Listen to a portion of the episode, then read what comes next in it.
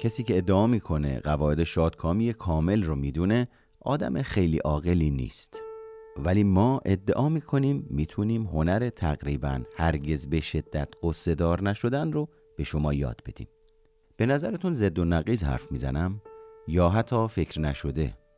در واقع من نمی‌تونم به شما بگم چطور شاد باشید. چون کاری که به عنوان یک انسان بی همتا انجام می‌دید و مقدار لذتی که از اون می‌برید تا حد زیادی به سلیقه و گرایش شخصی شما بستگی داره که من قادر به پیش بینی اون نیستم. ممکنه عاشق پیاده پیمودن یک کشور باشید یا ممکنه از اون بیزار باشید. ممکنه از ارتباط جنسی با همسرتون به وجد بیاید و ممکنه از اون خسته شده باشید. با این اوضاع من چطور می‌تونم بگم فلان چیز یا بهمان چیز برای شما لذت بخشه؟ در واقع من می‌تونم بگم چه چیزی من رو خوشحال می‌کنه اما نمی‌تونم بگم شما از چه چیزی خوشحال میشید. فقط می‌تونم شما رو تشویق کنم چیزی رو امتحان بکنید و ببینید آیا خوشحالتون می‌کنه یا نه. البته می‌تونیم حدسهای کلی بزنیم و برای مثال بگیم غرق کار شدن یا هدف داشتن شما رو راضی و خوشنود می‌کنه. اما نمی‌تونیم بگیم غرق چه کاری شدن و دنبال چه هدفی بودن شما رو راضی می‌کنه. شما فقط با آزمایش و خطا می‌تونید جواب این سوالات رو پیدا کنید مسئله اینجاست که اگر من نمی‌تونم به شما بگم چطور شاد باشید اما می‌تونم به شما کمک بکنم تا یاد بگیرید به شدت قصه نخورید چطور همچین چیزی ممکنه؟ چون اگرچه مردم در اینکه چه چیزی اونها رو خوشحال و راضی می‌کنه خیلی با هم دیگه تفاوت دارن اما همیشه با مسترب کردن، افسرده کردن و افسوس خوردن به حال خودشون خودشون رو تقریبا به یک سبک و سیاق مشخص قصه دار می‌کنن. و ما روانشناسانی که با بسیاری از آدمهای قصدار کار کردیم می‌تونیم به شما بگیم چه چیزی شما رو به شدت قصدار می‌کنه و چطور می‌تونید جلوی اون رو بگیرید.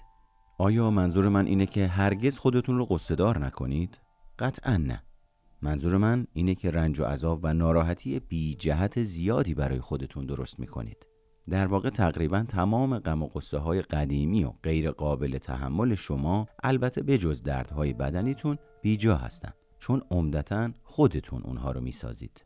ممکنه اعتراض بکنید و بگید شما که نمی‌خواید بگید اگر مادرم مرد همسرم منو ول کرد و بیکار شدم لزومی نداره شدیدن افسرده بشم؟ بله. دقیقا منظور من همینه. البته بجز درد بدنی. هر اتفاقی که برای شما بیفته لزومی نداره شما رو وحشت زده یا افسرده بکنه. به نظر من مطلوب و سالم اینه که شما رو دلسرد ناکام و سوگوار کنه.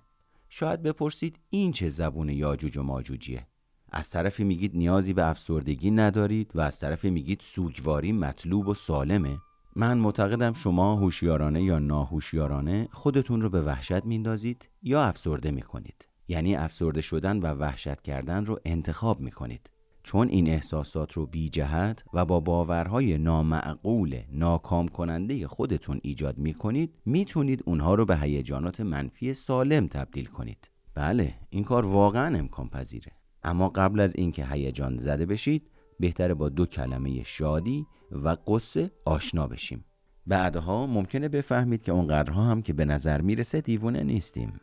و اما تعریف قصه و شادی. تعریف قصه در فرهنگ یک تعریف کلیه که از عناصری مثل غم، ناراحتی، بدبختی و تأسف تشکیل میشه. اما این تعریف فقط نیمی از ماجراست. قصه عملا از دو واکنش نسبتا متمایز تشکیل میشه. این دو واکنش تشکیل میشن از غمگینی، تأسف، هیجان زدگی آزردگی و پشیمانی از اینکه چرا به خواسته خودمون نرسیدیم یا چرا به چیزی که نمی‌خواستیم رسیدیم. و دوم احساس متفاوت وحشت زدگی، افسردگی، احساس بیارزش بودن و خشمگین شدن بابت محروم شدن یا به مقصود نرسیدن. اعتقاد به اینکه نباید ناکام بشیم و وحشتناک و افتضاح دونستن ناکامی. به عبارت دیگه قصه داشتن دو بخش نسبتا متفاوت داره. شماره یک تمایل خواستن یا ترجیح دادن هدف و منظوری و دل سرد شدن و تحریک شدن بعد از نرسیدن به اون هدف. و دوم توقع پافشاری تحکم و واجب شمردن رسیدن به اون هدف یا منظور و تلخ کردن کام خود. خشمگین شدن وحشت کردن معیوس شدن و تحقیر خود به دنبال نرسیدن به اون هدف و منظور.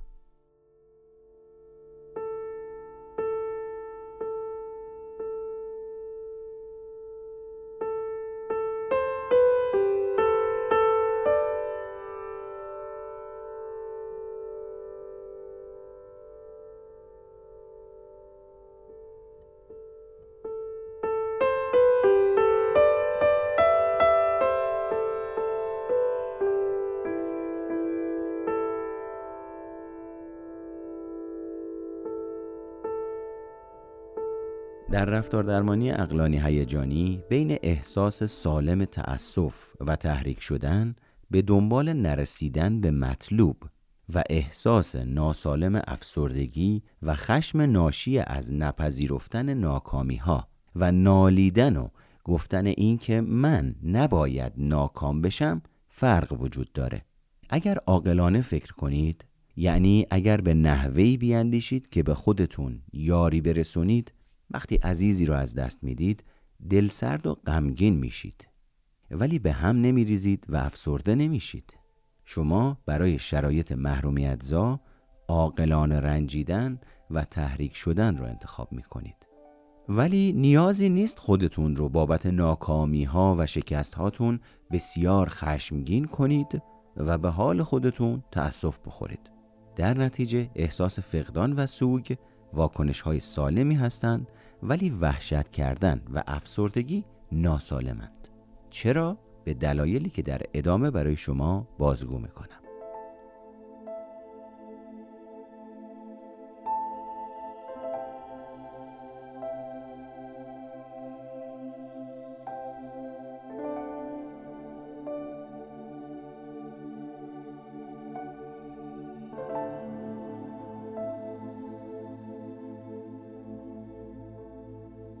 وقتی اتفاق ناخوشایندی در زندگی شما میافته اتفاقی که ما به اون تجربه فعال کننده یا گرفتاری میگیم. شما متاسف و غمگین میشید که ما اون رو پیامد هیجانی نامگذاری می‌کنیم. چون شما بر اساس باورتون به خودتون میگید چه بدشانسی بزرگی که او این یا اون رو از دست دادم. دلیل دوم وحشت و افسردگی یک نوع پیامد هیجانی تند و تیزه. اونها از این باور نامعقول شما نشأت می‌گیرن که افتضاح و وحشتناک شد که من این یا آن رو از دست دادم. افتضاح و وحشتناک معنای بدشانسی آوردم و بد شد رو نمیده. معنای اونها چیزی بیش از بدشانسی و بد شدنه. اگر دقت کنید بدتر از بد نداریم. هر چقدر هم بدشانسی باشه باز هم بدشانسیه. حتی اگر اون رو بدشانسی خیلی بزرگی بدونیم. باز هم بدشانسیه. ولی کلمه افتضاح که موجب وحشت زدگی و افسردگی میشه چیزی بیشتر از بدشانسی رو القا می‌کنه. به این کلمه فکر کنید. حرف من رو بیچون و چرا قبول نکنید. افتضاح یعنی اینکه فقدان شما صد درصد بد بوده که البته نامحتمله. چون همیشه از اون بدتر هم ممکن اتفاق بیفته. پس لفظ افتضاح غیر واقع بینانه و مبالغ آمیزه. افتضاح سازی سوگ شما رو شدیدتر می‌کنه و باعث میشه سختتر با اون کنار بیاین. دلیل سوم اینکه به جای کلمات افتضاح وحشتناک و هولناک از کلمات بدشانسی بدبیاری و اتفاق بد استفاده کنیم. اگر شما معتقد باشید اینکه همسرتون شما رو ول کرده یک بدبیاری و بدشانسی بوده اون وقت اگر او رو متقاعد کنید که سر خونه و زندگیش برگرده احساس خوششانسی خواهید کرد. اگر همسر دیگه ای پیدا کنید هم احساس خوششانس بودن خواهید کرد. در نتیجه وقتی جدایی او رو بدشانسی می‌دونید انگیزه پیدا می کنید که کاری کنید. برای مثال دنبال همسر دیگه ای گردید یا از تجرد لذت می برید اما اگر جدا شدن او رو افتضاح در نظر بگیرید اقدام چندانی نمی کنید. فقط یک سره میگید افتضاح شد. خودتون رو بابت این افتضاح تحقیر می کنید. خودتون رو از یافتن همسر دیگه ای باز می دارید. به طرز احمقانه پیش بینی می کنید که هرگز نمی‌تونید همسر خوبی پیدا کنید. به خودتون لعنت میفرستید و خودتون رو متقاعد می کنید. موجود ضعیفی هستید که لیاقت دوست داشته شدن رو نداره. و در نهایت خودتون رو متقاعد می کنید این افتضاح نحس یقه شما رو گرفته و شما نمی‌تونید با این اتفاق وحشتناک کنار بیاین. بنابراین وقتی تجارب فعال کننده یا گرفتاری ها رو بد شانسی ندونیم بلکه اونها رو افتضاح هولناک و وحشتناک بدونیم اصلا نمی‌تونیم با دنیای افتضاحی که ترسیم کردیم کنار بیایم. اما این اتفاق هر چقدر هم بد شانسی و ناگوار باشه باز هم می‌تونید با اون کنار بیایید. بنابراین اگر اون تجربه رو واقعا وحشتناک بدونید تسلیم میشید و سعی نمی کنید احساساتتون رو مهار کنید و بدشانسی خودتون رو تشدید می‌کنید. دلیل چهارم. اگر صادق باشید می‌بینید وقتی فقدان یا ناکامی رو افتضاح در نظر می‌گیرید در واقع منظورتون اینه که چون بد بیاریه پس نباید اتفاق بیفته. شما نه تنها اون رو ناخوشایند و نامطلوب می‌دونید بلکه ادعا می‌کنید دنیا نباید اون رو به شما تحمیل می‌کرد. نه اینکه چون بد بود ترجیح می‌دادم اتفاق نمیافتاد. منظور شما اینه که اصلا نباید اتفاق میافتاد. این نوع باید گذاری به دلایلی که میگم غیر منطقی غیر واقع بینانه و ناکام کننده است. تا جایی که من می‌دونم در دنیا هیچ باید مطلقی وجود نداره. این درسته که بگید اگر می‌خوام زنده بمونم باید مراقب سلامتی خودم باشم. چون شما یک باید مطلق و بیچون و چرا نمی‌گذارید بلکه اون رو به هدفتون مشروط می‌کنید.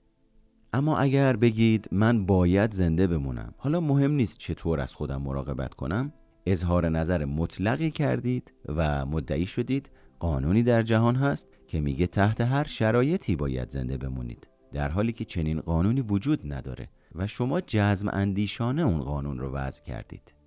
ب. وقتی به باید هاتون سخت اعتقاد دارید شدیداً خود بزرگ بین میشید و مدعی میشید قدرت های خدامانندی وجود دارن که شما از اونها بی نصیب موندید. چون معنای این جمله شما که من نباید از سمت همسرم ترد بشم و اگر من رو ول بکنه افتضاح میشه در واقع اینه که چون خیلی می‌خوام همسرم عاشقم باشه پس باید عاشقم باشه خب این چه معنایی داره؟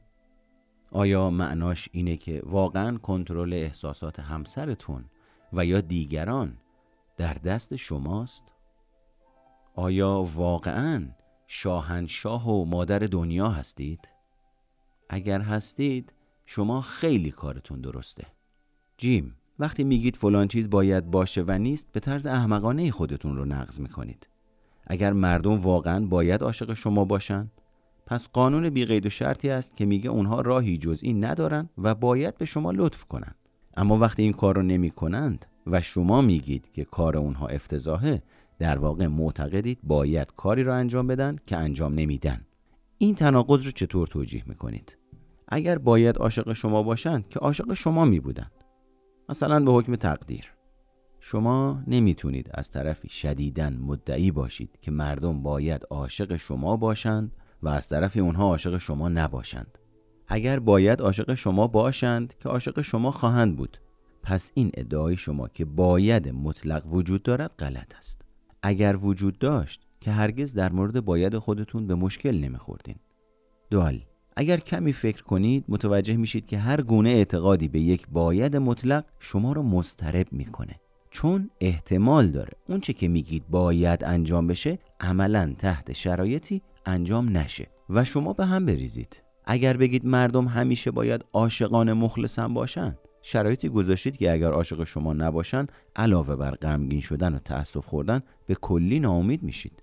چون در واقع منظورتون از این جمله اینه که اگر به من عشق نورزند آدم کاملا بی ارزش و بی ارزه میشم که حتی نمی‌تونه خودش رو قبول کنه. و زندگی لذت بخشی نخواهد داشت.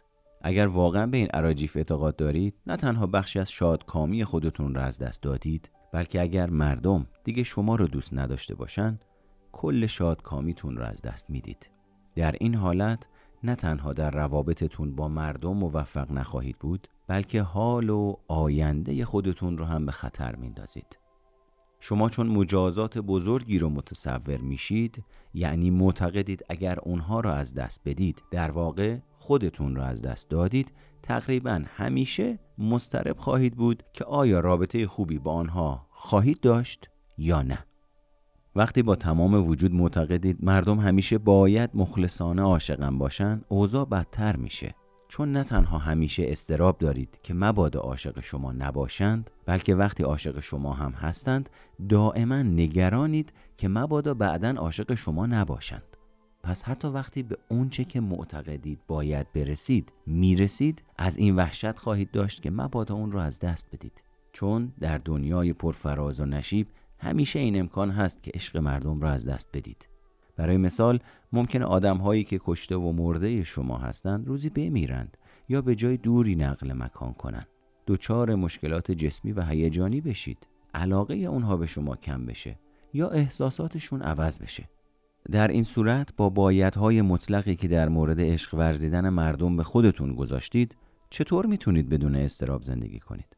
پس همونطور که می‌بینید به دنبال از دست دادن عزیزان یا نرسیدن به هدفتون می‌تونید احساس سالم فقدان و تأسف رو در خودتون تجربه کنید و همینطور احساس ناسالم افسردگی، وحشت و حقارت. به نظر من وقتی منظور از قصه دو احساس اوله عاقلانه و بجاست اما وقتی در اون افتضاح سازی و وحشتناک سازی وجود داره نابجا محسوب میشه شما نه تنها تحت تأثیر تجارب فعال کننده زندگی بلکه با نظام باورهاتون خودتون رو افسرده و اندوهگین می کنید و چون می‌تونید باورهاتون رو انتخاب کنید و فقدانها رو بدشانسی و اتفاقاتی ناخوشایند در نظر بگیرید نه افتضاح و وحشتناک واقعا روی احساساتتون کنترل زیادی دارید. به شرط اینکه دقیقا ببینید اون رو چطور به وجود میارید و برای عوض کردن احساسات خودتون از کلتون استفاده کنید. حالا که به اینجای بحث رسیدیم بهتره بگم من معتقد نیستم که ما می‌تونیم برای مدت طولانی کاملا شاد باشیم.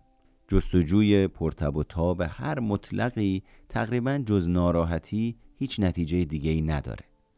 شما موجودی نیستید که بتونید به آن چیزی که می‌خواید به صورت صد درصد برسید. به ویژه به شادی مطلق.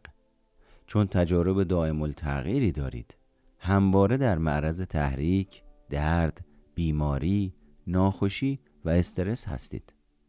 پس شما می‌تونید بر خیلی از ضعف‌های جسمی و هیجانی خودتون غلبه کنید اما نه بر تمام اونها. برای مثال می‌تونید جلوی احساس افسردگی رو بگیرید و اون رو تغییر بدید. دلیلش هم اینه که به تدریج احساس افسردگی می‌کنید و وقت کافی دارید به اون فکر کنید. اون رو ریشه یابی کنید و تفکری رو که افسردگی شما رو ایجاد و حفظ می‌کنه زیر سوال ببرید. از سمت دیگه نمی‌تونید به راحتی جلوی احساسات منفی گذرای خودتون رو بگیرید. چون خیلی سریع دچار این احساسات میشید و مجال کافی برای کشف و تغییر اونها ندارید. به ندرت در نبرد علیه رنج و عذاب روانی پیروز کامل میدان خواهید بود. وقتی باورهای نامعقول شما رو ناراحت می‌کنن و این باورها رو کشف و عوض می‌کنید به ندرت برای همیشه از اونها خلاص میشید. چون گهگاه سراغ شما میان. پس بهتر دائما در توقعات و اصرارهای خودتون تجدید نظر کنید. برای مثال ممکنه این عقیده رو اختراع کنید که بدون تایید دیگری یارای زندگی ندارید و با این طرز فکر خودتون رو دائما ناراحت کنید. و بعد از کلی اندیشیدن و چالش کردن با این فکر متقاعد میشید که با حمایت کمتری از سمت دوستانتون هم می‌تونید به زندگی رضایت بخشتون ادامه بدید. اما گاهی این باور به سراغ شما خواهد اومد که زندگی بدون تایید دیگری ارزش نداره. شما باید دوباره اون باور رو به شدت زیر سوال ببرید و این باور ناکام کننده رو پس بزنید. اجازه بدید بلافاصله اضافه کنم که این بار کنار گذاشتن باورهای ناکام کننده آسون تره اگر فلسفه های ناراحت کننده خودتون رو دائما پیدا بکنید و با اونها چالش کنید متوجه میشید تأثیر اونها رفته رفته کم میشه. بعضی از این فلسفه ها هم بالاخره تقریبا بی اثر میشن. البته تقریبا. چون بالاخره همین فکرهایی که یک روز شما رو دیوونه می‌کردن حتی شده به طور موقت دوباره به سراغ شما میان. مگر اون که دائما با اونها بجنگید و اونها رو تغییر بدید. انسان ها معمولا باورهای ناراحت کننده سفت و سختی دارند. اونها از لحاظ زیست شناسی گرایش دارند این گونه فکر کنند. از لحاظ اجتماعی هم در فرهنگ های بزرگ میشن که اونها رو به نامعقول اندیشی وامی دارند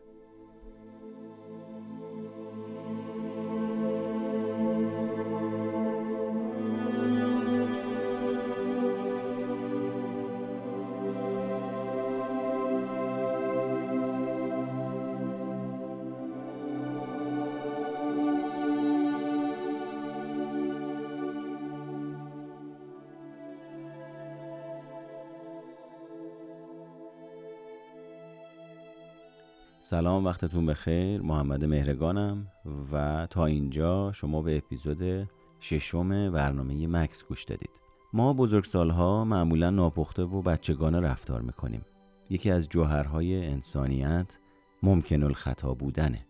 به همین دلیله که انسانها با کمال احترام البته به راحتی احمقانه رفتار می‌کنن و اسیر خیالات خامشون میشن. اما اینکه به راحتی بچگانه رفتار کنید دلیل نمیشه که باید به این رفتار بچگانه ادامه بدید. شما می‌تونید پخته و عمیق اندیشیدن رو به خودتون یاد بدید. البته اگر این کار رو انجام بدید کاملا متفکر و شاد نمیشید. اما می‌تونید کمتر احساس افسردگی شدید بکنید. باز هم میگم به شرط اینکه بخواید. اما فرض کنیم هیچ چیزی موثر به نظر نمی‌رسه. فرض کنیم سابقه طولانی افسردگی دارید. بعضی از نزدیکانتون افسردن و درمانهای زیادی رو هم امتحان کردید و تأثیری هم نداشته. احتمالا ریشه ناراحتی نامعقول شما به مشکلات زیست شناختی و بیوشیمیایی برمیگرده. تو این شرایطی که باید ببینید اگر افسردگی یا مشکلات روانیتون به گرایشات فطری شما برمیگرده دارو درمانی، روان درمانی و سایر راههایی که برای کنار اومدن برای این مسائل وجود داره رو امتحان کنید. اگرچه کنار گذاشتن نامعقول اندیشی بسیار کار شایسته اما این نباید دلیلی بشه که ما از سایر درمان ها غافل بشیم. در نهایت راه های ارتباطی من رو احتمالا می‌دونید. هم توی کانال تلگرام هست هم توی پیج اینستاگرام هم هست. آدرس پیج اینستاگرام هم هست M O مهرگان. و از اون طریق می‌تونید با من در تماس باشید در صورت نیاز. خوشحالم که این راه ارتباطی وجود داره و من می‌تونم صدام رو به گوش شما برسونم. تا اپیزود بعدی شما رو به خدای بزرگ میسپارم و یادتون نره که اگر این اپیزود برای شما مؤثر بود برای یک نفر بفرستینش.